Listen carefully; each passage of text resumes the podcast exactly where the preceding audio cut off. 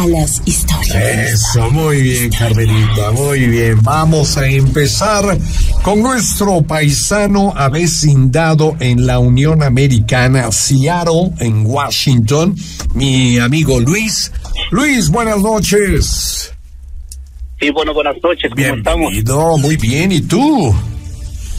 Bien, bien, gracias. Aquí con un poco de frío, pues, Hace bastante frío. Hace frío.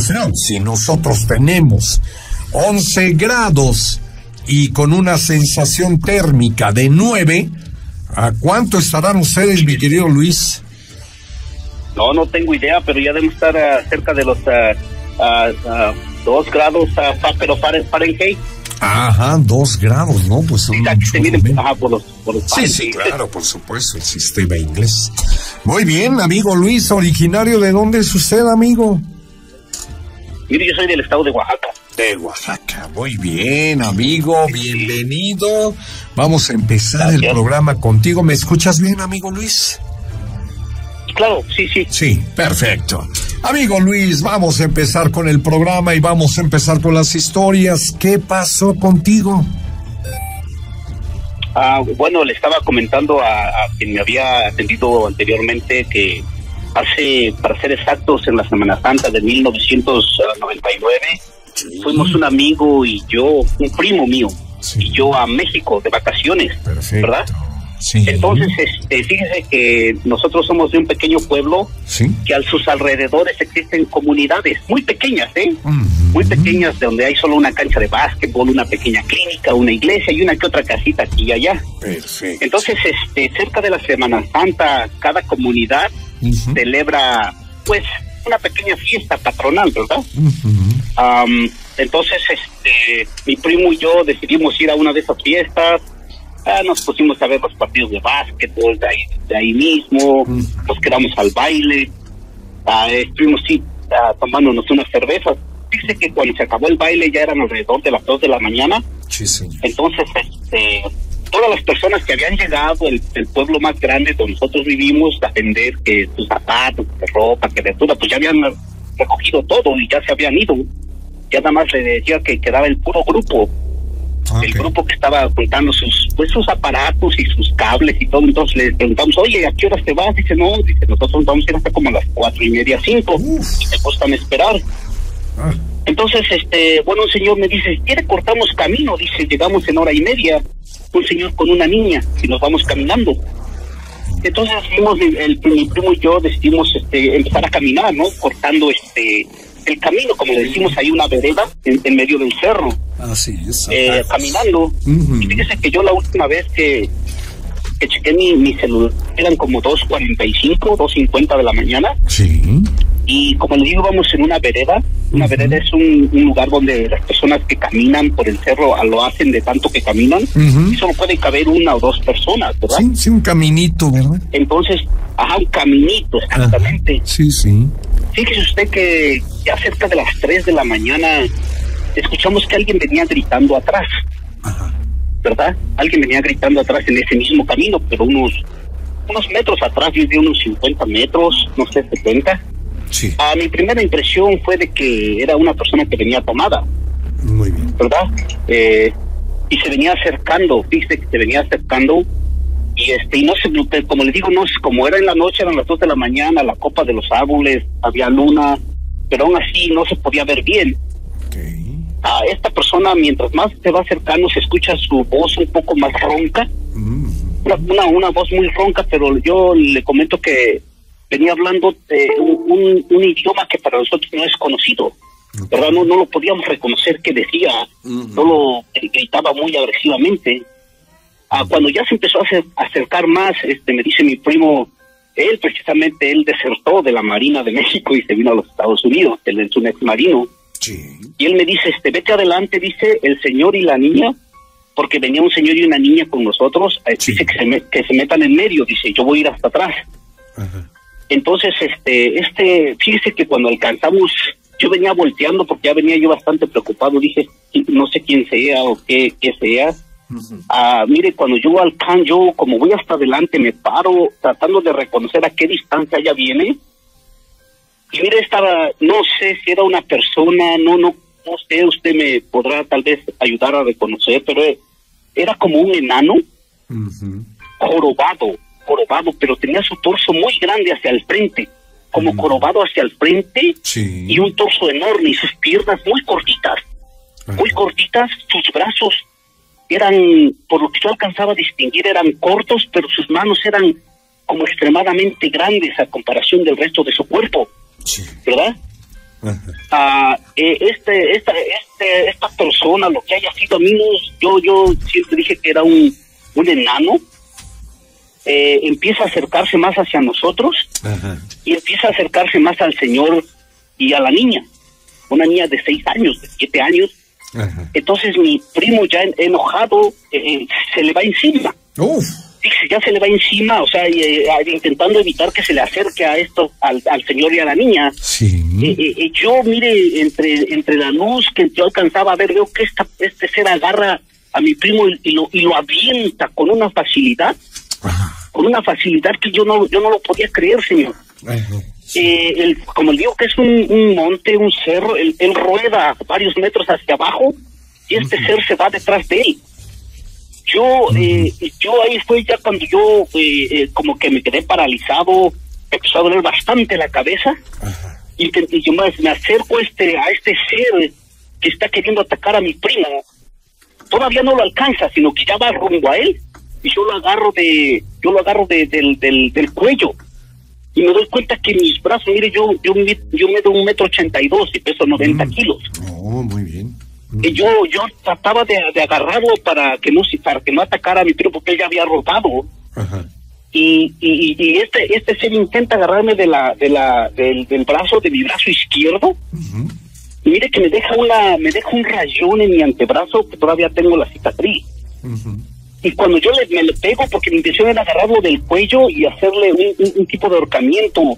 Yo eh, eh, siento en el cuello y en los hombros, más que nada en el cuello, del lado detrás de la oreja, unos pelos tan duros, señor, pero tan fuertes y como digo que no se veía bien, no se veía bien porque estaba, era, eh, de repente los rayos de la luz pasaban. Yo cuando volteé a este ser, sus ojos eran completamente negros, completamente negros, o sea, no tenía ojos, no tenía, ¿cómo se le llama? La parte blanca. Sí, sí, sí esclerótica. Me empieza a dar a mí, sí, me, yo empiezo a tener muchas náuseas y empiezo a vomitar. Sí, señor. Fíjese, yo empiezo a vomitar porque, no sé, con un dolor terrible de cabeza, empiezo a vomitar y, y, yo veo que ya viene, mi primo ya se para y ya, ya viene subiendo, ¿no? Porque intentando ayudarme. Cuando este ser ve que mi, que mi primo se acerca, ya viene acercándose hacia nosotros otra vez, esta persona ya no camina en dos patas, sino se aleja en cuatro y se pierde en la y se pierde en la dentro del monte, dentro del, del monte. Ah, nos subió todavía bien eh, totalmente, ¿cómo le explico? Como fuera de mi realidad. Yo, ¿qué pasó? O sea, yo le digo, que estás bien, Juan? Le digo, primero se llama Juan. ¿Estás bien? ¿Te golpeó? Me aventó, dice, ¿viste? Sí, le digo, yo vi que te aventó hacia abajo y vamos con la niña, y la niña estaba gritando y bien abrazada de su papá pegada a un árbol. Y le digo, ¿usted vio qué era? Dice, era un enano. No, le digo, yo lo vi claro, yo lo vi de cerca, no era un enano, era un jorobado. Dice, tenía una fuerza increíble, me dice mi primo. Pues yo lo vi como lo aventó, señor, varios metros hacia atrás, hacia abajo. Sí, sí. Y yo, y, ya cuando yo le digo que yo me acerqué tratando de ayudar a mi, a, mi primo y lo agarré de la, del cuello, queriéndolo jalar, yo sentí unas, unos, unos cabellos así terribles aquí en el cuello, señor. Y, cuando me quiso jalar del brazo, eh, eh, me raspó terriblemente. Digo, todavía tengo la cicatriz. Ah, nos vamos, yo le digo, yo yo con un dolor increíble de, cabeza, eh, llegamos al pueblo, el señor agarra rumbo a su casa, mi primo va a su casa, yo llego a donde es su humilde casa, señor, y, y, me duermo. En algún momento me quedo dormido y fíjese usted que al otro día yo me despierto y todavía pienso que como si fuera una pesadilla.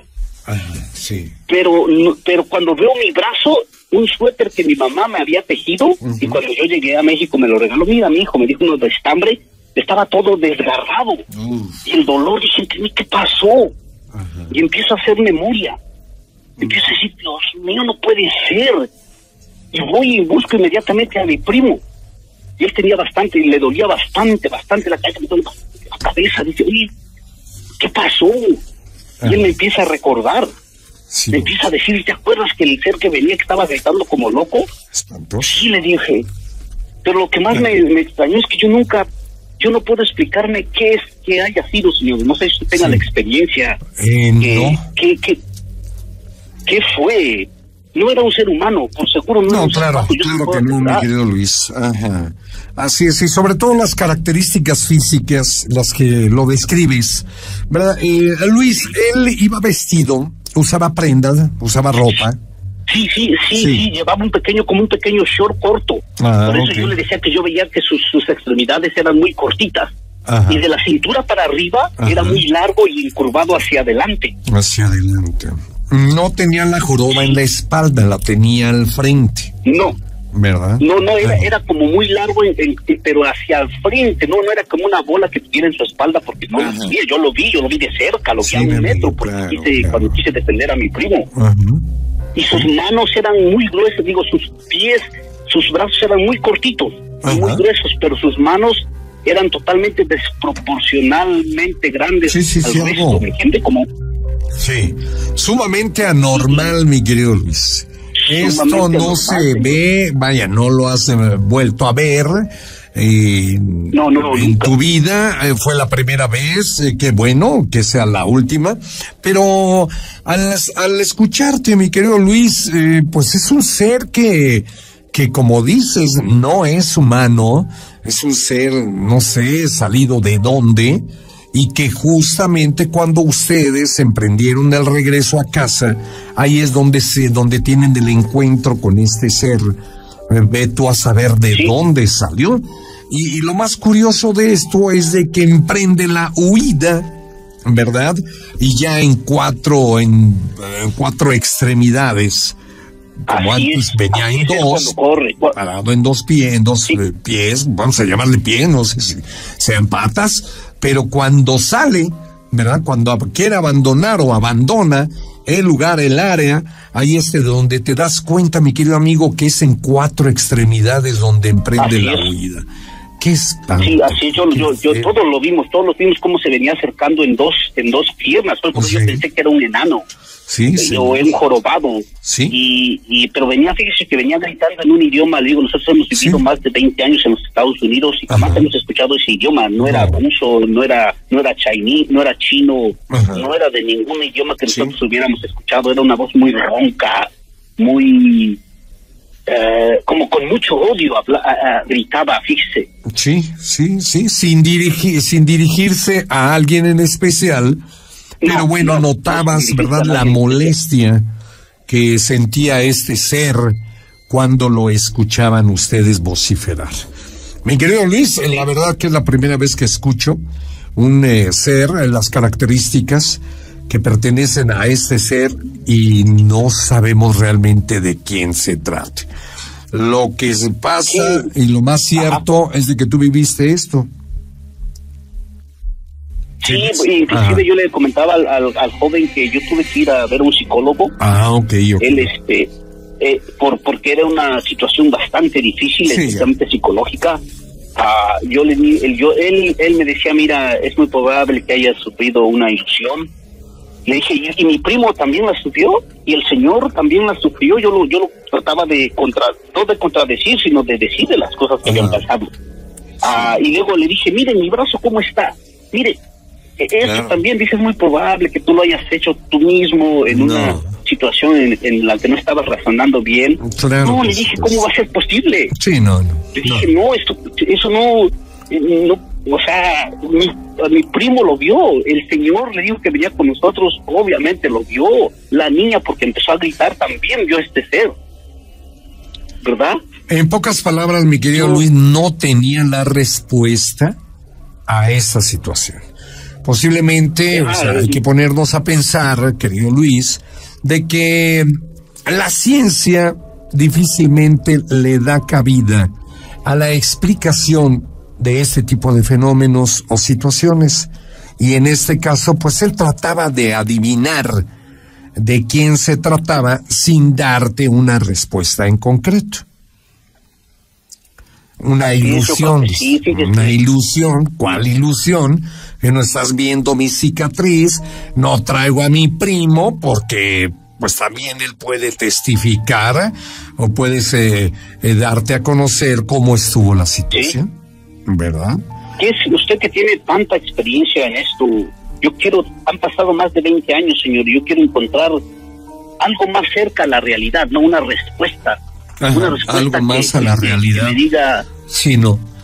no, se conoce estas imágenes o esta imagen a la cual te refieres que vaya retrata a este ser no lo encontramos en ningún en ningún eh, eh, archivo mi querido Luis es algo nuevo para nosotros no encontramos sí imaginamos cómo es este ser pero no lo hemos visto ni en fotografía ni mucho menos en una imagen entonces mi querido Luis esto es muy desconocido porque venía vestido ajá sí venía vestido, no era un animal, ¿no? Sí, no, eh, le digo, venía caminando en dos extremiteades cuando venía acercándose a nosotros. Ya después que pasó todo esto, se alejó, pero ya corriendo como si fuera un puerco. Ajá. Y como un marrano. Vaya. O sea que él aumentó el volumen de su cuerpo, Luis. No, nomás hizo, pues hizo en cuatro, o sea, cuando... Nada más bajó las, las manos, ¿verdad? Y se fue, se echó a correr. Y, se metió, se metió ah, entre, entre, entre, entre el bosque. Sí, entre y, y yo quedé, yo dije entre mí y lo platico, no, porque van a pensar que estoy loco. ¿verdad? No, no, ah, definitivamente. Nosotros al menos no, pensamos eso nunca nos hemos encontrado con una situación similar.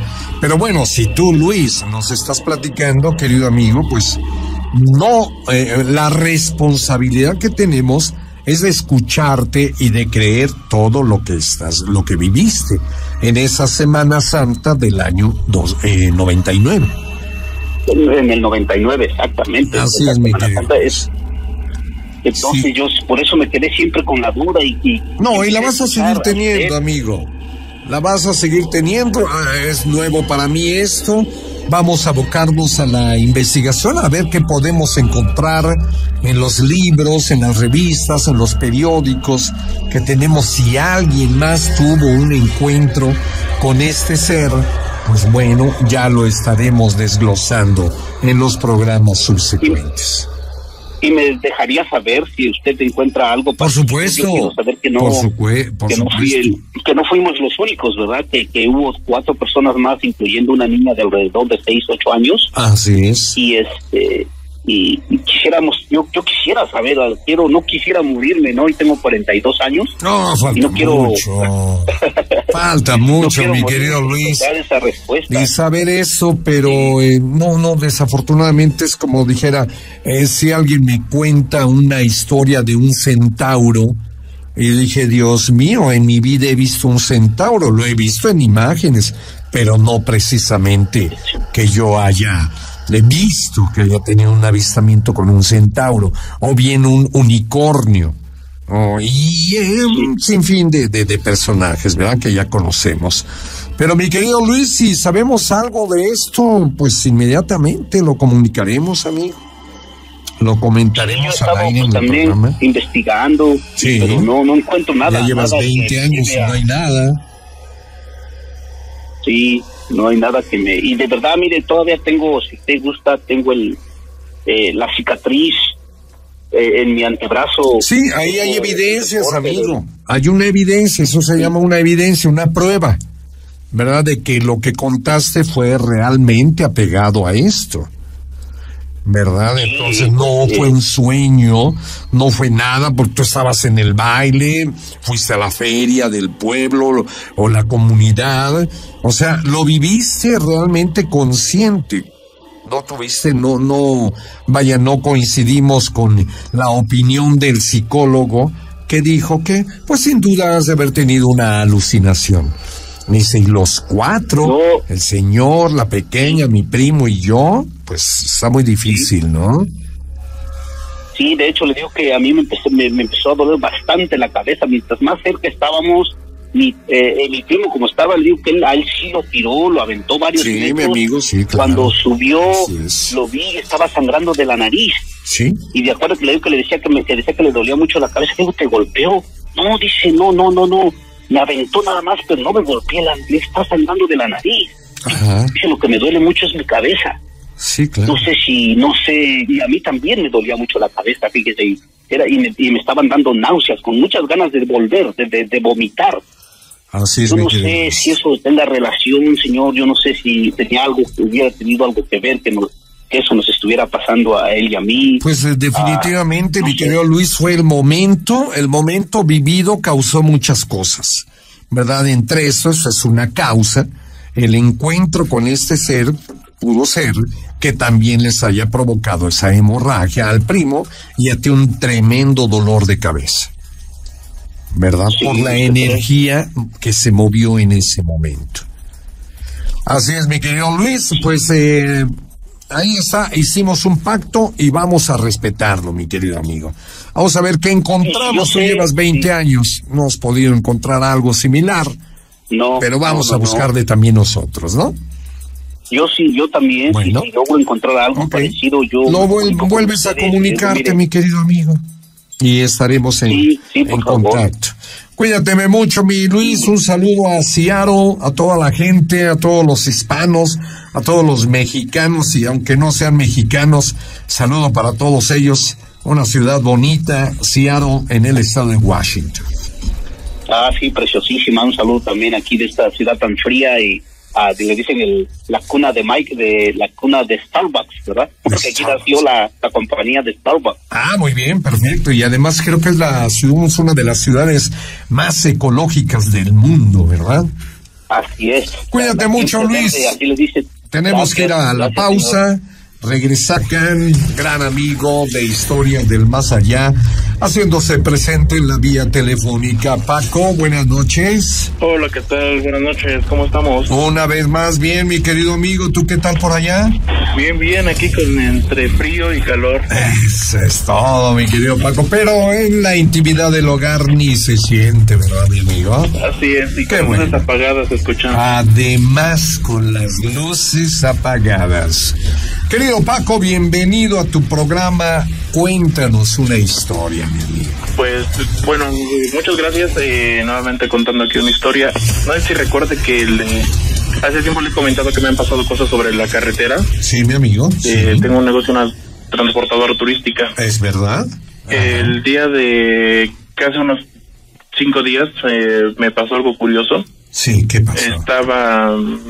Fui con unos, eh, con uno de los choferes, estábamos en la, checando unas camionetas Sí. para, porque iban a salir de viaje. Ok. Y en eso yo tenía todas las llaves. Excepto de una camioneta que el chofer se lleva esa llave, es muy, así que es muy celoso con su camioneta. Ajá. La cuida eh, mejor que todos. En demasía, claro. Y esa camioneta, bueno, no quiero decir la, la marca para no meter golazo. Órale. El- la camioneta no tiene ni forma de poder encenderla porque no trae el botón de encendido ni a mando a distancia. Ajá. Estamos revisando las camionetas, de pronto pues, se prendieron las luces de la camioneta, eh, el motor empieza a funcionar Sí. y nos sacamos de onda porque pensamos de que estaba él dentro de la camioneta que que estaba eh, durmiéndose, que se había escondido para hacernos una broma. Claro. Empezamos a tocarle en las ventanas y porque se no se prendieron las luces de, de afuera Ajá. y el motor empezamos a tocarle y las puertas estaban trabadas, o sea, tenían seguro. Y que le marco por teléfono y digo, ¿qué pasó? Deja de estar haciendo bromas, ¿por qué no encendiste la camioneta? Te estás escondiendo en el pasillo. Me despierta, me, me- me dice, ¿qué pasó? Estoy durmiendo, ¿qué quieres? Ajá. Y dice, son las doce y media. Digo, ¿cómo crees? Digo, la camioneta está encendida. Dice, tengo aquí la llave. Ajá. Y digo, no, no es cierto. Y dice, sí, tengo aquí la llave. Y digo, a ver, una videollamada por WhatsApp. Me va enseñando la llave. Cuando va colgando la videollamada, se apaga la camioneta. Oh, Se apaga la camioneta, el motor. Ajá. Y digo, a ver, a ver, a ver, ¿cómo está eso? sí. Ya le pedí de favor que me consiguieran el duplicado, me llevaron el duplicado. Ajá. Y no, o sea, es raro porque no estaba ni el switch, estaba en la posición de apagado, no había ni forma de poder ingresar la llave y que se encendiera o que fuera de llave a distancia del famoso keyless. Ajá. Y, entonces es una es un monstruo de 19 pasajeros como para poder y son eh, vehículos eh, recientes como para poder tener esa bronca que se llegaran a encender. Esa es una. Eh, no están en bueno, me han espantado así, en el- donde las vamos a guardar. Sí. Eh, la otra es de otra historia. Tiene unos días fui a Puebla. Tiene más o menos como un mes. Fui a Puebla a alcanzar un, a una persona que uno de los choferes venía yo sobre el arco norte. Estamos hablando que la altura de Españita, Sactorum, hay una curva un poco pronunciada eh, viniendo de San Martín Texmelucan a el lado de Pachuca. Ajá. Hay una curva un poco pronunciada y está en picada, no sé, es la- y prácticamente es un vector libre para, para poder alcanzar velocidad. Venía en el carro, tenía un vehículo, un sedán. El, llega el momento en que el vehículo se me muere la el motor. Yo usted traía velocidad bien, venían 110, se muere el motor, se apagan las luces y empiezan a tildar las luces. Estamos hablando que eran eso de las once y media de la noche igual. Empiezan a tildar las luces como si se fuera, estuvieran fundiendo los faros o estuvieran haciendo los cambios. Sí, sí. Trato de brillarme adelante para, dije, yo no voy a alcanzar a llegar a la gasolinera donde está para calcu- eh, calcular el vacío, no voy a alcanzar a llegar. En eso me empiezan a golpear en la parte de atrás los eh, en el medallón del carro Ajá. empiezan a golpearme como si cuando uno le que dicen que se pare empiezan a pegarle, a pegarle sí, y me saco de onda no sé porque venía todavía a la velocidad promedio de 70-80 Ajá. la inercia que llevaba el, llevaba el vehículo Sí. y se baja la temperatura dentro del carro o sea digo si no abrí los el aire entonces, se siente el, baila. el vapor de que sale Ajá. cuando uno respira se siente el vapor y sí, o sea, para hacer lo único que dije, una que otra grosería de, oigan, mira, de quién que ya están molestándome ya. Ajá. Y estuvo bueno. Y después empecé a, a rezar, A orar, rezar, claro. a orar, a orar. Ya llegó el momento en que el carro se empezó a quedar sin velocidad, sin velocidad. Y logré volver a echarle a andar al carro. De hecho, le venía picando para poder echarlo a andar, como si se hubiera muerto la pila. Ajá. La batería sin marcha, sin nada. Sí, sí. Y ni con velocidad para arrancarlo me respondía. Hijo. Le digo, esa es la situación y comentando con unos amigos, es lo que me, igual que se dedican al transporte, Ajá. a ellos les ha pasado con sus camionetas que en esa curva, bueno, que teniendo Sectorum, que hay una curva que para, por el poblado de Españita, Tlaxcala, de hecho está un voladero, que les- se les ha muerto la, el vehículo por completo, se les ha muerto el vehículo, se les ha quedado sin, sin luces o sin Ah. motor, que funcionara el motor. Ajá. Y es la situación que, que casi más me pasa en carretera que Claro.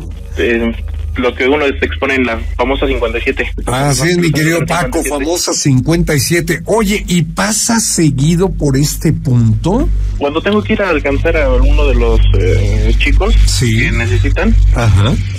eh, que les lleve algo o que X situación, y, sí, eh, tengo que ir a ya sea Puebla o depende de dónde salgan ellos. Igual cuando me voy yo de igual de pata de perro, eh, trato de, de no circular tan noche, pero ya sabe que entre que ir con la novia Así es. todas esas situaciones, es Ah. bueno, la verdad, es nada más lo único, lo único es aguantarse el miedo El miedo, el susto, la impresión y salir para y a seguirle adelante, mi querido Paco, porque ya es muy común que suceda esto Ujú. en ese punto, sobre todo en esa curva. Sí, de hecho, que ¿Qué será? eh, ¿Qué habrá? no trato de circular en la noche, es muy raro que para venir de Puebla, Ajá. de San Martín Texmelucan, Sí, ok. sí, le es muy raro que, pero sí me ha pasado así, más que nada cosas así que se escuchan que en el vehículo trato de asimilar, en los vehículos trato de asimilar que Ajá. se está enfriando el motor y que está regresando los metales a su posición de origen. Ah, ok, perfecto. Lo trato de asimilar, pero llega un momento en que es muy fuerte Ay, Dios. y uno dice, no, es que no puede ser. Y checando igual cámaras de seguridad se ven como sombras. Que donde tengo este, el, te encierro, checando se ven sombras o que alguien pasa. Pero es que no puede ser, es que es un perro. Es que es el reflejo que vio. Eh, eh, buscándole, buscándole. buscándole buscándole, pero no ¿Verdad? informa, Y ¿sí? dices, no, No, es que están pasando cosas muy raras o pasan cosas muy raras en este punto. Eh, ahora, eh, en este encierro, eh, ¿pertenece al terreno de la compañía, Paco? Sí, de hecho eh, pertenece hacia la familia. Ah, ya. Estamos junto a las pirámides, el, el detalle, estamos a unos metros de las pirámides. Sí, sí, a veces. Y ya sabe que lo que ha pasado, que lo sí, que pasa mi querido amigo. Y sí. Todavía hay restos de los antiguos pobladores. Sí. Los antiguos teotihuacanos y es obvio que se escuchan cosas o que se llegan a ver cosas. Es un pueblo mágico realmente. Pueblo la de las pirámides San Juan de Teotihuacán. Es San Juan, era lo que te iba a preguntar, es San Juan Teotihuacán. Ahí es donde estás. Mi querido Paco, qué interesante y la verdad qué susto, ¿eh? Has de haber llevado en estas experiencias que nos contaste. Pues sí, este, ya trato de estar curtido, como dicen, pero sí, sí, hay veces de que el miedo Exacto. gana, gana lo que uno se quiere sentir valiente y no. El miedo no lo podemos erradicar, mi querido Paco. He escuchado muchos relatos que dicen, oiga, ya, pero a mí no me dan miedo estas cosas, ¿eh? Órale. Pues qué, qué hombre tan valiente o tan insensible. ¿Verdad que...? De hecho, un chofer igual así dice y a mí no me da miedo. ¿No? Y le digo, no, ¿cómo no? Claro. me ha pasado de que luego están ahí. Ajá. Que se quedan luego que en el, en el encierro a dormir. Ajá, sí, Dicen, sí. oye, ¿sabes qué ven? ¿Cómo se llama? Necesito hablar contigo, es que se escucha esto y eso, y ya no, Ah, no pasa nada. No, que no había miedo, mi querido amigo. Pues ese sentimiento jamás es con el que nacemos eh, y es con el que nos vamos a morir. Siempre será nuestro eterno acompañante, Así es. el miedo. Mi querido Paco, fue un verdadero placer, amigo, escucharte. Muchísimas gracias. No, ¿Puedo mandar unos saludos? Sí, Paco, sí, claro. Quiero mandar unos saludos a mi amigo Gael Sí, González Galindo, que hoy es su cumpleaños. ajá. Él, Feliz él ya lamentablemente perdió a su papá. Uy. Sí, pero es un niño muy muy lindo, Gael. Tiene- va a cumplir 11 años, me parece. Ajá, Quiero mandar eh, saludos a la familia Galindo Pozos, sí, a la tienda La Noria, ahí en Tizayuca. perfecto. Tienda La Noria en Tizayuca. Muy y bien. a, a todas las personas que, que me han escuchado y a todos los, eh, la gente aquí del Valle de Teotihuacán. Perfecto. Y los invitamos a que vengan a visitar las Por supuesto que vamos a ir, mi querido Paco. Una tarde, mañana tarde, inolvidable, ¿verdad? Así es. Gracias, Paco. Muchas gracias. A cargo de Rodrigo Lara, de la Ciudad de México, Colonia Peralvillo. Hola, Rodrigo, buenas noches. Hola, hola, ¿cómo están todos los amigos que seguimos Historia del Más Allá desde Peralvillo? Querido amigo, ¿de qué calle, Ro De Rocky? la calle de Beethoven. Beethoven. Amigos. Yo trabajé en la calle de Beethoven, mi querido amigo. Que Así es, se- se- cuando se puedan dar la vuelta por acá, aquí estamos más que nada siempre a las órdenes. Sepan que aquí tenemos unas flautas riquísimas. Ay, Dios. Pancita, eh, autopartes, y saben que aquí está la ronda. Exactamente, mi querido Rodrigo, mero no corazón de de, la Peralvillo. a estas horas. ¿Eh? Qué bueno, qué bueno. aquí los, los podemos ah, acompañar a una investigación porque me gustaría, fíjense, invitarlos Sí, sí. A ver. a que hay una historia en la cual Ajá, se ve rodeado un, un sacrificio que realiza mi tatarabuela. Ajá. Este sacrificio lo realiza mediante sí. una, un cráneo que tenía que tener ella en un cofre. Ajá. Y ese cofre tenía que estar guardado obviamente bajo una tela blanca. Así es. Cuando Ajá. yo encuentro ese cofre, Sí, es cuando yo me doy cuenta porque en esquina eje central y Beethoven sí, señor. es esta casa. Sí. Y en esta casa han pasado fenómenos tan sobrenaturales donde se han encontrado huesos humanos, Sí, señor. postales Sí, de sí. huesos de gatos de, de, de gato, Ajá. amarres, una serie de sábilas, una serie de satanismo, esoterismo, Cierto. protecciones a no más poder. La casa que yo te relato es una situación en la cual desde que yo nací, yo nací en este predio, pero eran de ese tipo de vecindades que solamente tiene un baño y ese baño lo tienen que ocupar todos los demás condominios. Estoy hablando de un una casa Ajá. de 1850. Vaya, mi querido Rodrigo. Es una historia colonial en la Sí. cual ahorita la casa sigue en pie. Cuando gusten darse un recorrido, con mucho gusto los puedo traer por acá. ¿Cómo no, mi Rodrigo? En la calle de Peralvillo, ¿qué número te encontramos, mi querido Rodrigo? 160. 160. 160. 160. 60 y Plaza Central a Foro Cárdenas. Perfecto, mi amigo. Muy Esta bien. casa, Ajá. digo que en lo particular, cuando yo me vi involucrado Sí, sí. en la parte de encontrar este cráneo dentro de este sa- sarcófago que lo daba, Ajá. Fue una situación en la cual pues yo le pregunto, yo ya sabía la historia por parte de mi ab- bisabuela, mi bisabuela se llama Guadalupe, Ajá. una señora muy conocida aquí en el- la colonia, una señora de pelo lejano, una señora de muy baja estatura ya encorvada, Ya encorvadito. vivió hasta el- a los 98 años, ella Vaya. falleció hace 8 años. Mira. Ella, por fortuna, déjenme decirles que vivo enfrente todavía de este de esta casa. Ajá. porque eh, tengo gracias a Dios pues una propiedad que se construyó de las nuevas pues enfrente de la propiedad que te menciono Sí, sí. bueno pues aquí hay una situación donde pues todavía hace la historia que te cuento es de hace 10 años Ok. yo todavía te- vivía con mi pareja Sí. pero empezábamos a vivir en pareja y vivíamos bueno pues en esta casa sola eh, eh, en una situación donde más teníamos una, a mi tía que vivía en la parte de abajo, nosotros vivíamos en un segundo piso, la casa con un extenso patio, una herrería de 1850 que bueno, cuando la abres, Ajá. bueno, pues tienes que zambullirla y, y empujarla para entrar porque se quedó más de 25 años sin cerradura. Vaya. Se quedó sin cerradura, precisamente nosotros lo único que hacíamos era jalarla, manotearla Sí. y la empujábamos, así entrábamos. Y Era así, muy ruidoso, solo de esa forma, exacto. sola de esa forma. Ajá.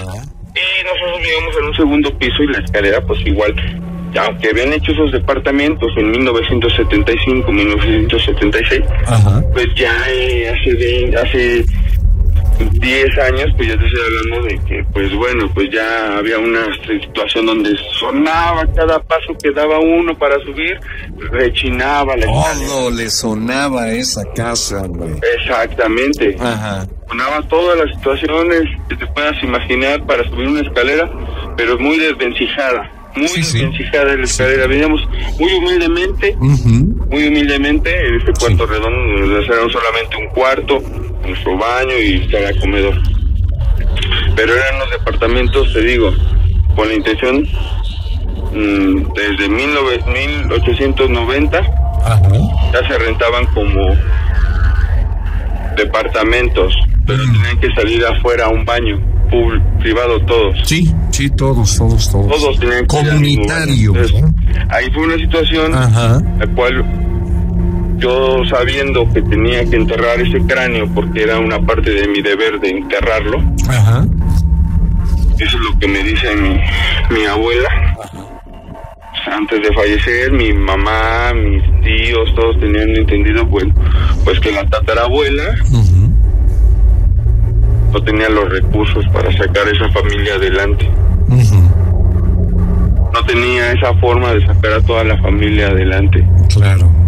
Y entonces ella, mediante los eh, hermanos trinitarios marianos, Sí. pues ella les dice en ese consejo, ¿sabes qué? Para sacar a tu familia adelante vas a tener que conservar este cráneo. Mm, mira. Vas a tener que ir a buscarlo a un Ajá. cementerio. Ajá. Y le- una vez que lo encuentres lo vas a meter en una vasija y lo vas a conservar. Ajá. Entonces, bueno, esa casa tenía todos sus cuartos, ya la mayoría estaban cerrados porque ahí hubo un gran incendio en 1980. Sí. Muy reciente mi familia ahí, desde ahí se cerraron las ca- la casa, ya no se rentó más y hasta que llegué yo más o menos a mediados del 2010, Sí, señor. pues para vivir con mi pareja. Ajá. Una situación en la cual yo me encuentro que todos los cuartos de la parte de abajo están cerrados con excepción de mi tía, que tenía un alto conocimiento en todo el nivel espiritual, ella leía cartas, ah, tocaba tambores, Sí, demonios, esto. bailaba, hacía una serie de rituales para, para invocar maldad. Así es. Mi querido Rodrigo, vamos a dejar aquí esta historia, querido amigo. Eh, te pido que por favor eh, te quedes en la línea. Sí. Tenemos que hacer corte de estación para que nos sigas platicando de eso. Ok, y demás, ¿ok? sí. No te me vayas, Rodrigo, Carmenita, Noco, Colonia Peralvillo. ¿Qué podemos agregar más, amigo, a tu historia? Bueno, pues realmente aquí la situación es de que como mi propiedad era de 10 metros por 30 metros de fondo, Ok. ¿sí? 300 metros de fondo, perdón, son 3.000 metros cuadrados en general, son de las Uf. propiedades de las casas grandes, Dios santo. pues hay una situación en la cual Ajá, cuando viene la noche, ajá. una ocasión, mi abuela, que como te comentaba, vivo Sí. enfrente exactamente del predio, Ajá. Pero ese do- condominio pues ya tiene su guardia, tiene su cámara, está en todo. Mi abuela de 98 años pues ya no podía caminar, ya no podía moverse por sí misma para salir a cualquier cosa. Cierto. Entonces pues eh, nosotros le pusimos unas, una serie de cobijas, una serie de bancos, porque tenemos que hacer la vida. Y bueno, Carmelita, bueno, tú sabes que pues no se puede olvidar uno de los abuelitos, ¿no? Siendo tan grandes. Así es, claro que no. Bueno, pues nosotros viviendo en la parte de enfrente yo en, en ese momento Sí. con mi pareja, llega mi mamá como a eso de las 11 de la noche, se escucha como empuja el zaguán, llega un momento en el que están, están sacudiendo para entrar y cuando ingresan me empieza a gritar por mi nombre, me empieza a gritar, oye Rodrigo, Rodrigo. Y yo me, me asomo y, y, y le digo, ¿qué pasó? No, es que tu abuela no está. Mi abuela no está, pero pues ustedes la estaban cuidando porque tiene 98 años y ella no puede caminar y el- una serie de circunstancias y vivía enfrente. No está aquí, no la tienes aquí, dinos si está aquí, yo la ves acá. Yo le digo, mira, ¿sabes qué? Mira, si tú quieres que me vaya contigo, espérame tantito, yo paso otra situación, ¿no, Ramón? Pero me dice, no, aquí está tu abuela, sácala.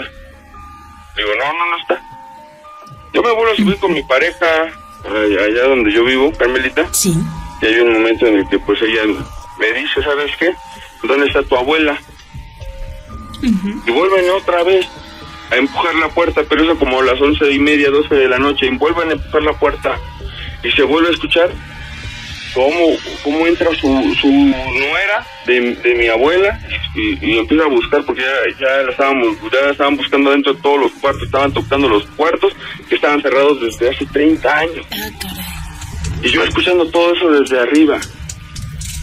Pero no, que se me hace que sí, pues se perdió, o no sé por qué dicen que está aquí, yo no entiendo por qué di- dicen que está aquí. Eh, a, mí, me- a mí me da un terror y ella, mi, mi, mi mujer al lado con la Biblia, porque pues aquí fre- frecuentemente asusta. Y me dice, pues por aquí yo tengo el Salmo 92. Aquí yo ya lo voy a leer, cualquier cosa, cualquier situación. En eso, se vuelve a escuchar como a las dos y media, una hora después, no sé, yo me quedé pues, perturbado, pues es tu abuela. Oye, pues no está. Yo Claro. pensé que te estaban llamando para que te salieras, ¿no? Nada más ahí con tu pareja, pues ya sabes que a veces hacen eso las familias, ¿no? No tienen a las parejas. No, pues toda una hora más vuelven a tocar, vuelven a empujar, pero cuando abren la puerta, Carmelita, Sí. lanzan un, un llarido, un llanto de mujer, un llanto espantoso de mujer, Ah, caray. Pero horrible. Lanzan un llanto tan fuerte que hace que mi pareja, ya estando nosotros en el cuarto, nosotros en nuestra cama, estos acostados, se, se haga conchita y, abre, y agarra con una mano la Biblia y se pone a buscar el salmo.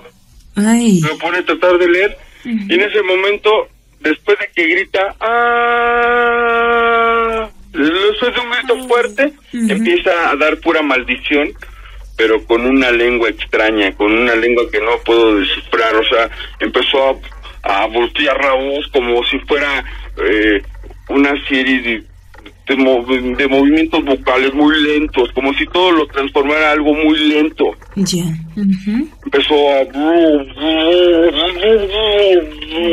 empezó a llenar todo todo grito, pero era pura maldición de algo que no se comprendía, pero te hacía sentir mucho temor, mucho miedo, Claro. ¿sabes?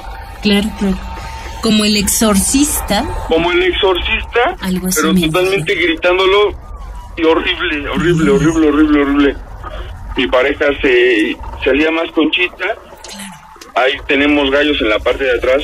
Empezaron a cacaraquear los gallos, empezaron a volar las aves. Ah, las aves en la noche empezaron a volar. Empezó a escucharse los aullidos de los perros. Sí. Fuerte, todos los aullidos de los perros de todo, de todo, como menos una cuatro. El foco que teníamos ahí entre el cuarto Sí. empezó a destintenar. Empezó a moverse como si fuera, eh, a bajarse como si fuera de 10 watts y a subirse a 30, 40 watts. Para eso mi pareja ya estaba prácticamente, ya estaba desmayada, ella ya no respondía, yo la tenía en mis brazos, ella ya no quería responder, ella no sabía qué hacer, ella tenía muchísimo miedo cuando se empezó a escuchar como empezaron a caminar hacia las escaleras, esas escaleras desvencijadas que te mencioné desde un principio, Sí. Que tienen como 30 años, 40, y se escuchan, empieza a escuchar como empieza a dar un paso, pero antes de dar un paso grita otra vez ese lamento de ay, pero larguísimo el, el lamento de esta mujer. Y en cuanto da un paso hacia la escalera, empieza otra vez a lanzar maldición, empieza a lanzar otra vez mierda, empieza a lanzar así una serie de, de, de groserías que no, no me la puedo explicar y pero inexplicable como la voz que dices, una voz como el exorcista. Ajá. Algo tenebroso, tétrico. Tenebroso totalmente, totalmente empieza a subir paso a paso la mano hacia la izquierda. Uno juega en las escaleras cuando es niño de su casa, ¿sabes? Sí, claro. Sabe los sonidos que produce cuando uno está en ella. Ujú.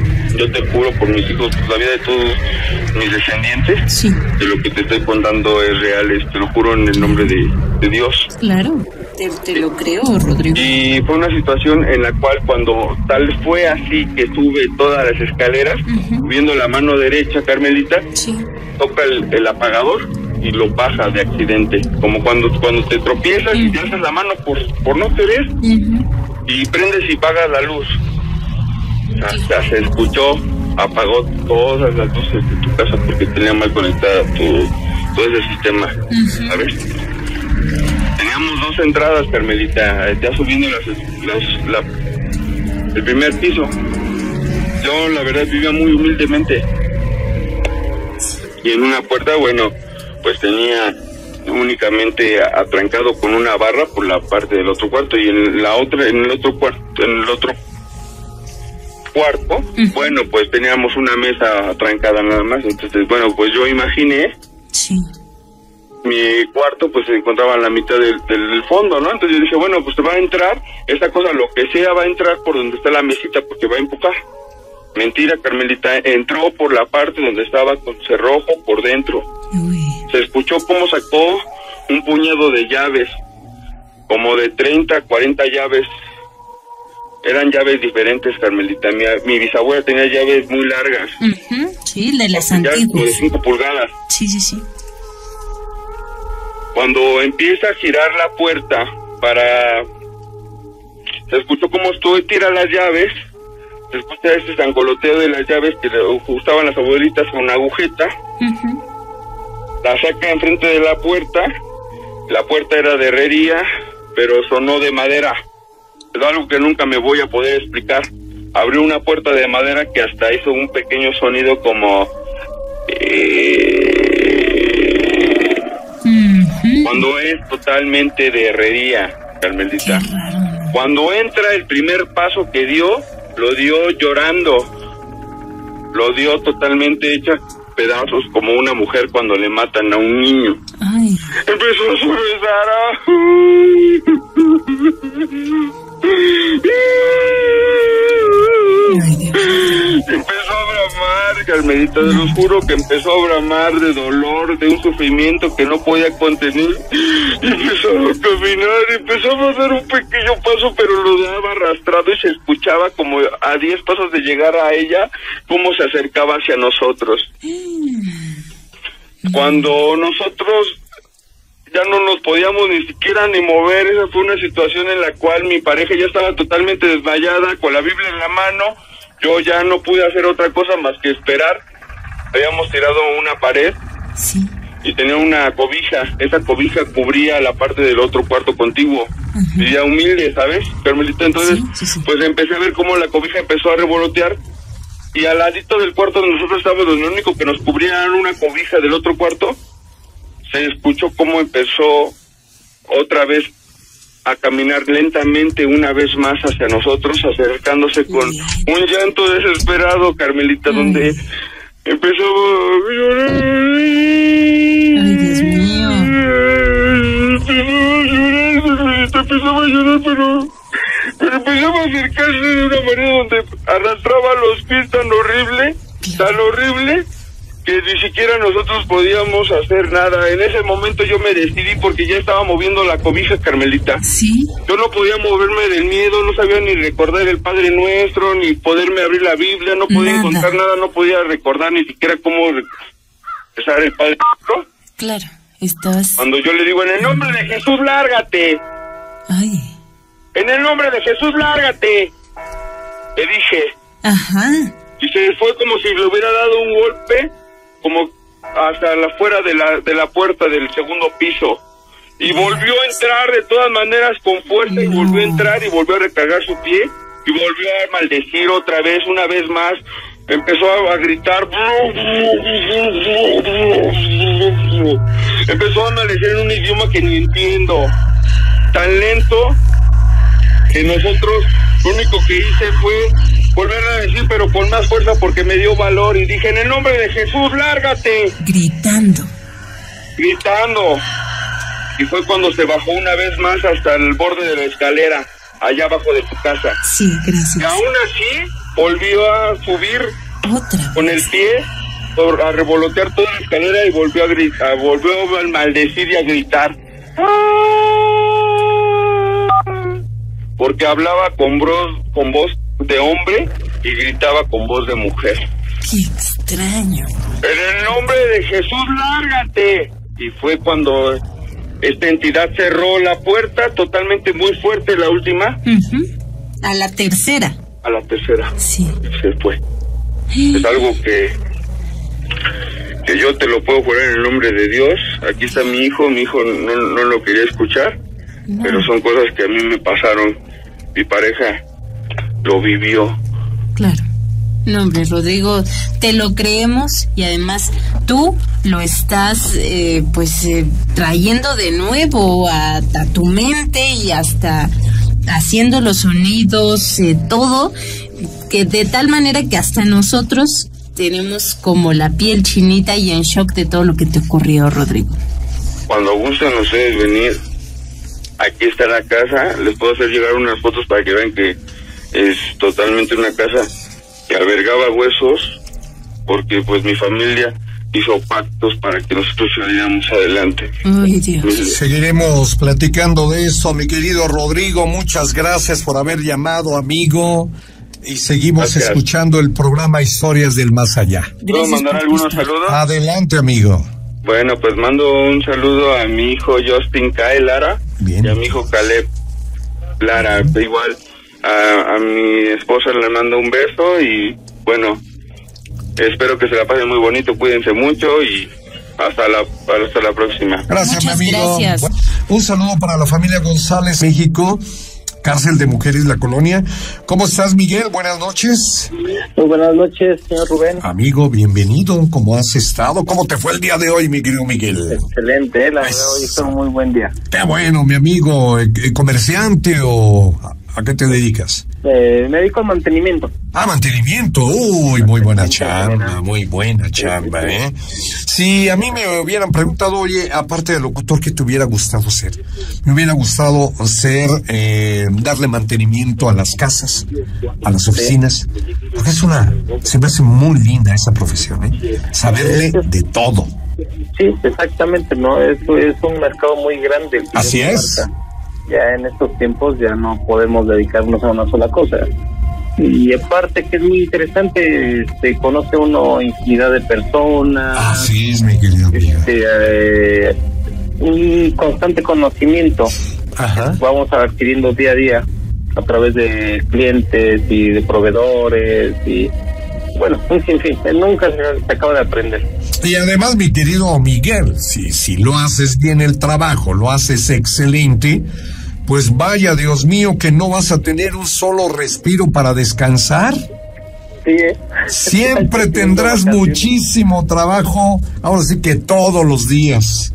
Sí, afortunadamente Qué bueno. sí, y he tenido la oportunidad de conocer excelentes personas de Así todo nivel social, cultural, religioso. Bueno, un- bueno. es, es un enriquecimiento interminable. ¿eh? Afortunadamente, este, al principio no era muy de mi agrado este, este, este trabajo.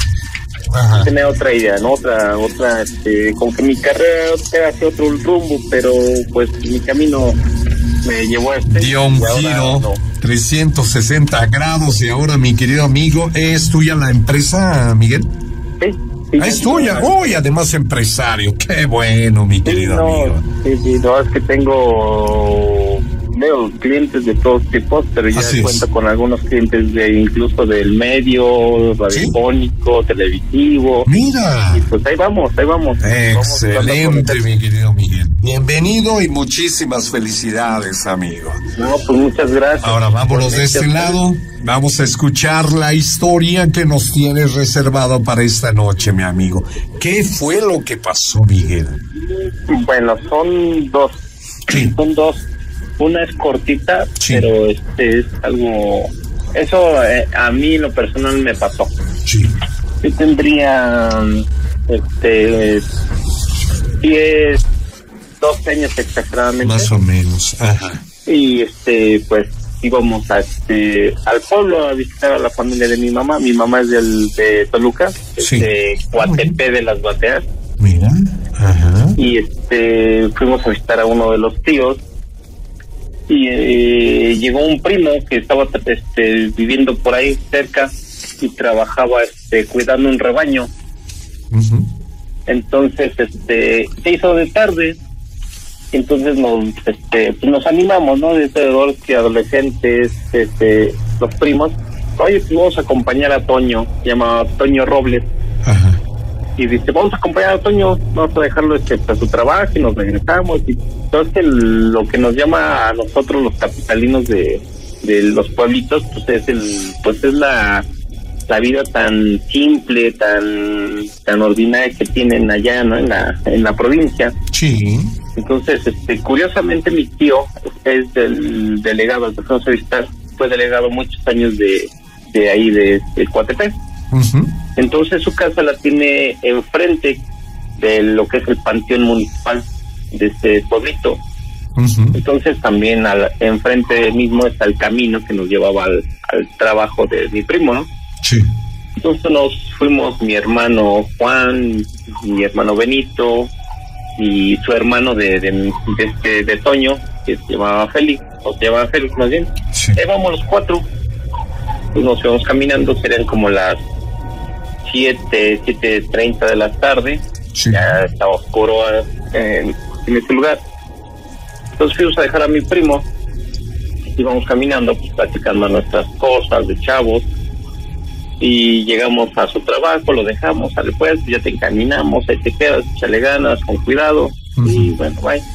Entonces, yo creo que en lo que salimos de la casa del tío a dejar a mi primo, nos darían como las ocho y media, no, no, no muy tarde. Ujú.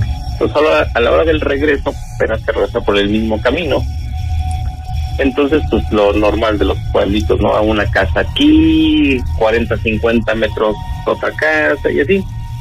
Exactamente cuando pasamos a la mitad del panteón, o sea, de, su diámetro, del lado izquierdo, este, no había este, casas ni nada. Y, y la calle estaba muy solitaria. Era una noche de, luna, eso sí. Y vimos a una, este, una persona de blanco del lado izquierdo, una mujer, obvio. Entonces, pues, ya saben, los muchachos empezamos a, a retarnos uno al otro, a que no la saludas, a que no la saludas tú, a ver, saludarla tú. Y pues para no hacernos menos unos a los otros, pues vamos a saludarlas todos, todos al mismo tiempo. Ah, pues órale pues. Entonces en lo que nos poníamos de acuerdo en quién saludaba a, esta persona, yo creo que no, estaba más allá de unos cinco metros cuando nosotros la empezamos a distinguir. Entonces, lo que nos decidíamos, pues eh, estábamos ya frente a ella. Entonces, como es costumbre en los pueblos, dijimos, pues buenas noches. Y esperábamos ese buenas noches, que toda la gente, aunque no conozcan a las personas, pues contestan. Claro, claro. Pero sorpresa fue que no nos contestó. Ah, qué raro. Entonces, lo que le digo, exactamente cuando pasamos enfrente de ella dijimos buenas noches. Al terminar esto que le gusta que hayamos dado uno o dos pasos, entonces como se nos hizo raro que no nos contestara, volteamos y ya no estaba esa persona. Mm. No estaba, o sea, volteamos a donde estaba como sentada, de hecho estaba sentada, volteamos hacia atrás del camino sobre donde veníamos caminando. Sí, sí, sí, Y nada, nada, nada. Entonces sí nos dio el miedito porque eh, no había forma de que ella subiese el camino, por si viviese este, ahí cerca, o que se hubiese este, echado a correr hacia atrás, porque era un camino largo y no había forma de que escalara este, el, el camino.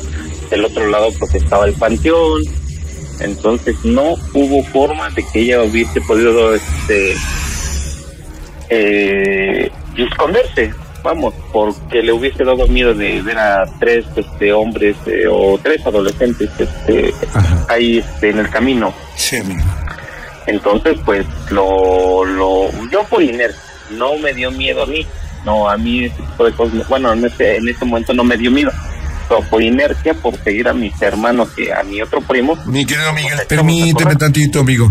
Permíteme tantito, mi querido Miguel, tengo que ir a, mensajes, ¿eh? Regreso contigo, ¿no? Amigo Miguel, continuamos, amigo. Claro que Pues bueno, para finalizar eh, esta historia, le digo que, pues vimos a esta persona, ¿no? Que después supimos con los tíos, porque digo que por inercia yo corrí, no fue porque me diera este miedo. Ajá. Seguía a mis primos y a mis hermanos y le digo que donde vimos a esta persona mm, a unos 200, 300 metros de hasta la casa de, mi tío. Entonces llegamos corriendo. Sí. Y pues normal, ¿no? ¿De qué? ¿Ahora qué pasó? ¿Qué tienen? No, pues nada, es que ahorita veníamos de dejar a Toño y aquí enfrente del panteón pues vimos a una muchacha así, así de cabello largo y de vestido blanco. Ah, ¿a poco de sí? Y ¿Y qué les dijo? No, pues no nos dijo nada, la saludamos y este no nos contestó. Volteamos para ver, este, pues se nos hizo raro, la, la gente aquí es muy amigable y siempre nos contestan y no, no estaba y pues no vimos por dónde se pudo haber escondido o, caminado, no sé. Ajá.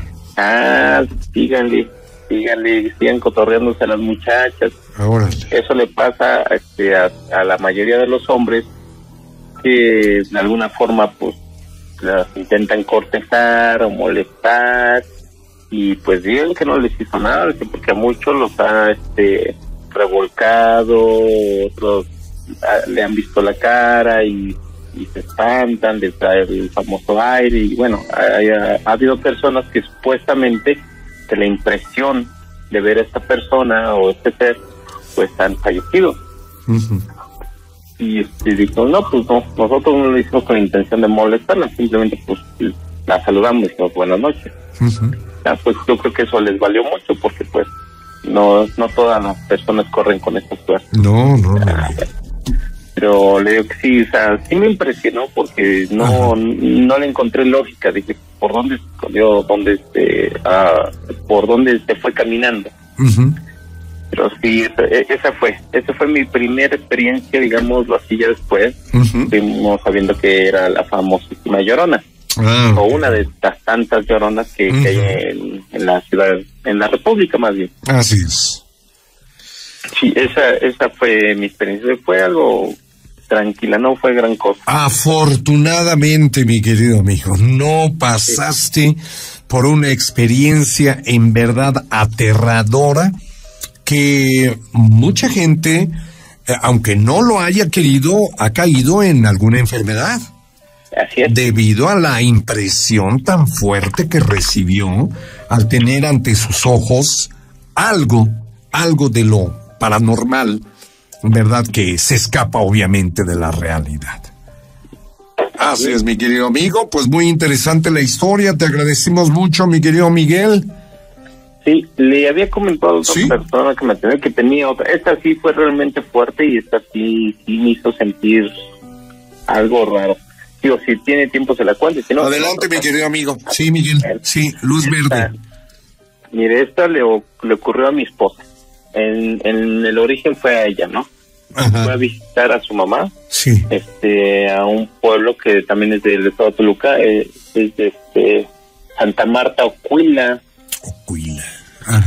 Ahí hay un pequeño grupo grande, no sé qué tanto, de brujas. Es un poquito famoso ese lugar por las brujas que hay. Entonces mi esposa fue a visitar a su mamá. Ella vivía al pie de la carretera. Entonces me cuenta mi esposa sí. que acompañó a su hermana a la tienda o al mercado, no sé, y que su hermana le dijo, mira, esa señora que va ahí es bruja. Mm. Pero ellas estaban del otro lado de la carretera y ya era una persona, digamos, que estaba avanzada. Por lo regular, pues esas personas empiezan a perder audición, ¿no? Entonces sí se nos hizo raro que la haya podido escuchar. Y lo digo porque me dice mi esposa que cuando ella dijo, ¿cómo crees? No digas eso. La señora volteó y las vio pero no les dijo nada. Se volvió a voltear y siguió su camino y ya está el suyo. Entonces, ya en la noche, cuando este, ella estaba con su familia, les dijo, yo ya me voy a dormir, ya tengo sueño. Ándale pues, vete a dormir. Entonces, pues, las casas de allá de provincia, pues, prácticamente la recama está enfrente del comedor y, o sea, no son espacios grandes ni cerrados, ni, ni, tienen, digamos, mucha privacidad. Entonces ella fue a acostar y me contó que ella veía a sus hermanos y a su mamá todavía platicando y tomando café y eso, ¿no? Y que ella sentía que sus párpados le pesaban mucho y que quería como que dormirse, pero como que también quería seguir despierta, pues oyendo a su familia. Entonces dice que no se durmió pero que sintió que el ambiente se empezó a sentir muy frío y muy pesado. Y la casa de mi suegra pues tenía este teja. Entonces dice que ella oyó como algo cayó en, el tejado y que pues, ella hasta abrió más los ojos como queriendo reconocer o identificar el ruido, ¿no? Y se le hizo raro, pues, ¿qué pudo haber sido? Entonces dice que ella con los ojos aún abiertos porque veía la luz de donde estaban su familia todavía platicando, vio cómo se abrió el techo de la casa mm. y caía una pípila encima de ella. Y que le empezaba a picotear el estómago. Entonces ella pues empezó a gritarles a su mamá, a sus hermanos, y nada, o sea, ellos como si no la, no la oyeran o como si no estuviese ella en, en la casa. Entonces mi esposa dice que empezó este pues a pelear con la con la pípila o con el guajolote y que hasta que empezó a hacer oración, porque o sea, primero quiso defenderse así físicamente, vamos, pensando que si era un animal que se le había hecho encima y algo, algo natural, ¿no? Pero al ver que no podía, este, no se la podía quitar de encima, entonces empezó a hacer oración, oración que le costó mucho trabajo, este, pronunciar. Porque se le entorpecía la lengua, se le olvidaba y cosas de eso, ¿no?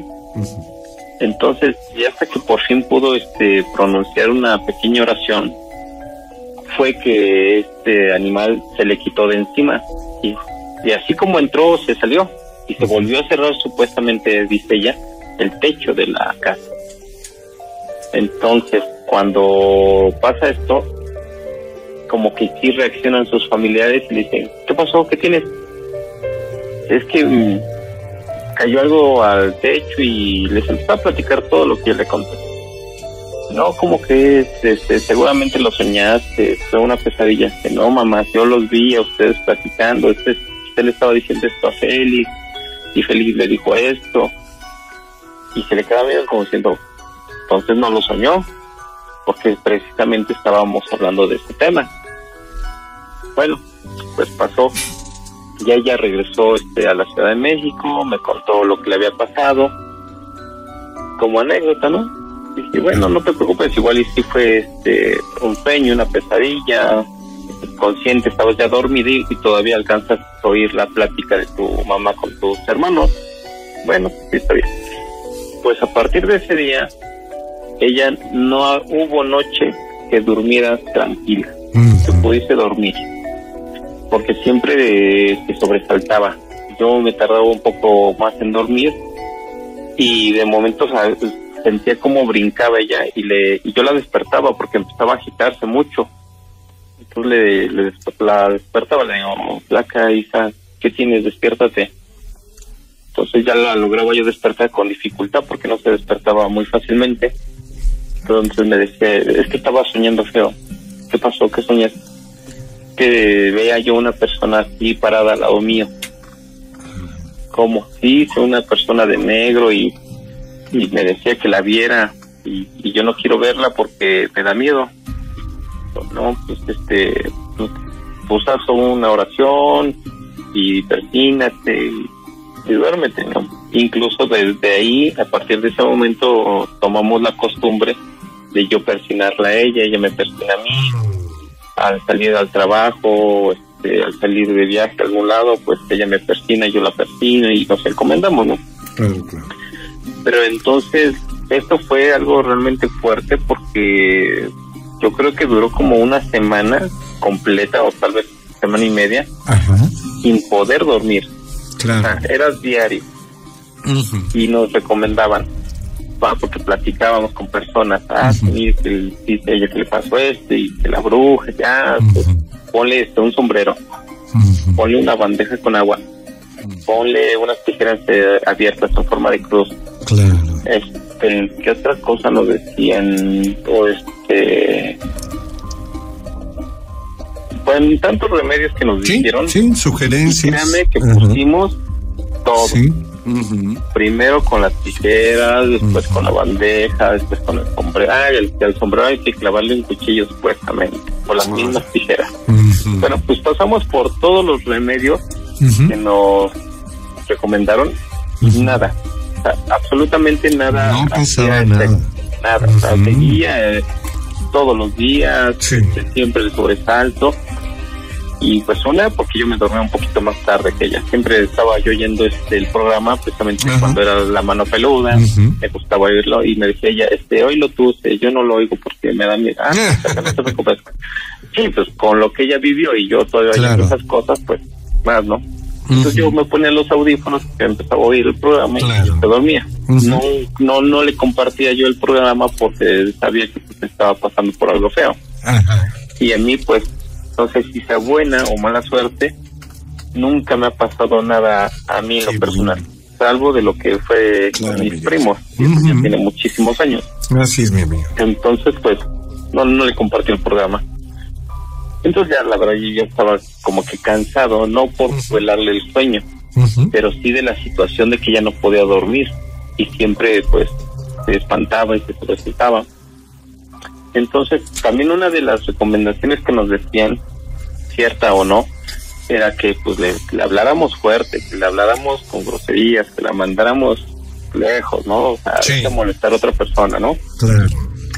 Entonces esa este esa vez que me decidí por hacer eso, porque vi que nada de lo que nos habían recomendado había servido, pues cuando vi que este que ella se durmió, entonces este empecé a retar a esa persona o ese ser, ¿no? Entonces dije, a ver, hija de tu tal por Juan, preséntame, preséntate conmigo, si, si tienes tanto valor, ya deja de molestar a mi esposa, ya deja de estarle pegando, ¿no? Todo lo que, todo lo, todo el diccionario de las groserías habidas y por haber. Habido y por haber, claro. Pues no le miento, terminé de, de retar esta, este ser y empecé a sentir una opresión, eh, un, un frío, o sea, algo inexplicable, o sea, algo así fuerte. O sea, luego se siente el ambiente pesado. A mí siempre me decía, no, pues a mí se me pasó esto, fui al panteón y sentí el ambiente pesado, o vi a una persona y sentí el ambiente pesado, sentí frío, sentí, no, o sea, eran leyendas que pues dije, pues, ¿qué será eso del ambiente pesado, no? O sea, nunca, nunca lo experimenté, ni sabía ni tenía la idea, la menor idea, ¿eh? porque es una mínima idea de lo que es realmente el ambiente pesado. Sí. Entonces, cuando termino de retar a esta persona, a este ser, empiezo a sentir esa opresión, ¿eh? Pero de verdad, algo feo, algo pesado, que le dije, pero que sea en otro día, porque ahorita tengo mucho sueño y mañana hay que trabajar. que me tapo con rodillas, que abrazo a mi esposa. A dormirse. que me le encomienda a mi Dios y Dios, ¿sabes qué? Cuídalo y me dormí. O sea, bueno, pues esa fue mi intención, pero el ambiente se sentía súper pesado. Muy pesada. La vibra. Entonces le, lo sentí yo y ahora sí supe lo que era este el miedo. Ajá, sí. ahora sí. supe lo que era el miedo. Le digo, como le repito, no sé si está buena o mala suerte. A mí nunca me ha pasado nada después de, ese, de esa experiencia a mí no me ha pasado absolutamente nada, aunque lo busco, ¿eh? porque me gusta, me gusta. El Oye, Miguel, ¿y a qué crees que se deba esto? De que no te pase nada. ¿Por qué diablos no te pasa nada? Pues es lo que le digo, yo creo que es mala suerte, porque esa es una, es una... Te gustaría que ¿eh? cambiara la suerte, ¿no? Un poquito, tal vez. Porque esta es una de muchas, pero de muchas historias que a ella le pasan, porque es muy perfecta. Lo que yo no tengo, ella sí. le pasa, ¿eh? Ella ve sombras, claro. oye ruido, de todo. Ahí estriba mi pregunta. En eso se basa mi pregunta. ¿Por qué razón a Miguel Ángel Ordóñez pues no le pasa nada a pesar de que anda busque y busque y busque? Y su señora esposa sin estar busque, busque, busque, constantemente se ve acechada, ¿verdad? Por seres del más allá. Sí, de, todo tipo. De, es por lo mismo, mi querido Miguel, que no eres sensitivo, por más que quieras. No eres sensitivo. No, no, no, no, no sensitivo para nada. Así es. Y mire que por mi trabajo, sí. hay veces que trabajo hasta altas horas de, la, mañana, 12 de la noche, que supuestamente son las horas en que los portales o puertas o no sé qué, pues a mí ni una triste ventana se me abre. Qué bueno, mi amigo, qué bueno. Pues yo me congratulo de que no te pase nada porque ya la gente que le pasa mucho dice, ya por favor, ya déjenme en paz, déjenme vivir mi vida tranquila. Con eso terminamos, mi querido Miguel. Te agradecemos mucho que nos hayas llamado, amigo. No, al contrario, al contrario a ustedes y felicidades por el programa. Qué bueno. Yo lo veo ahorita por selección, por el canal 34. Cierto. Pero pues, nada más yo creo que son los estudios. No sé, estaría bien, estaría bueno, no sé, alguna imagen de las de brujas o de, cosas paranormales. Claro, ya para cambiarle, ¿no? Sí, ya para cambiarle, porque sí me aburro. Ya lleva. Nada más con las historias que hay algunas muy buenas que me claro, La gran mayoría.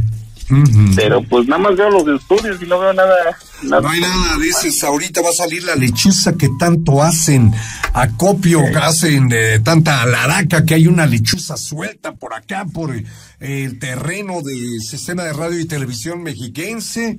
Y dices, pues eh, ni siquiera aparece ella, ¿verdad? Pero bueno, ya estaremos, eh, de hecho, vamos a tomar en consideración tu sugerencia, mi querido Miguel, para que ya cambien las imágenes que estamos viendo por Canal 34.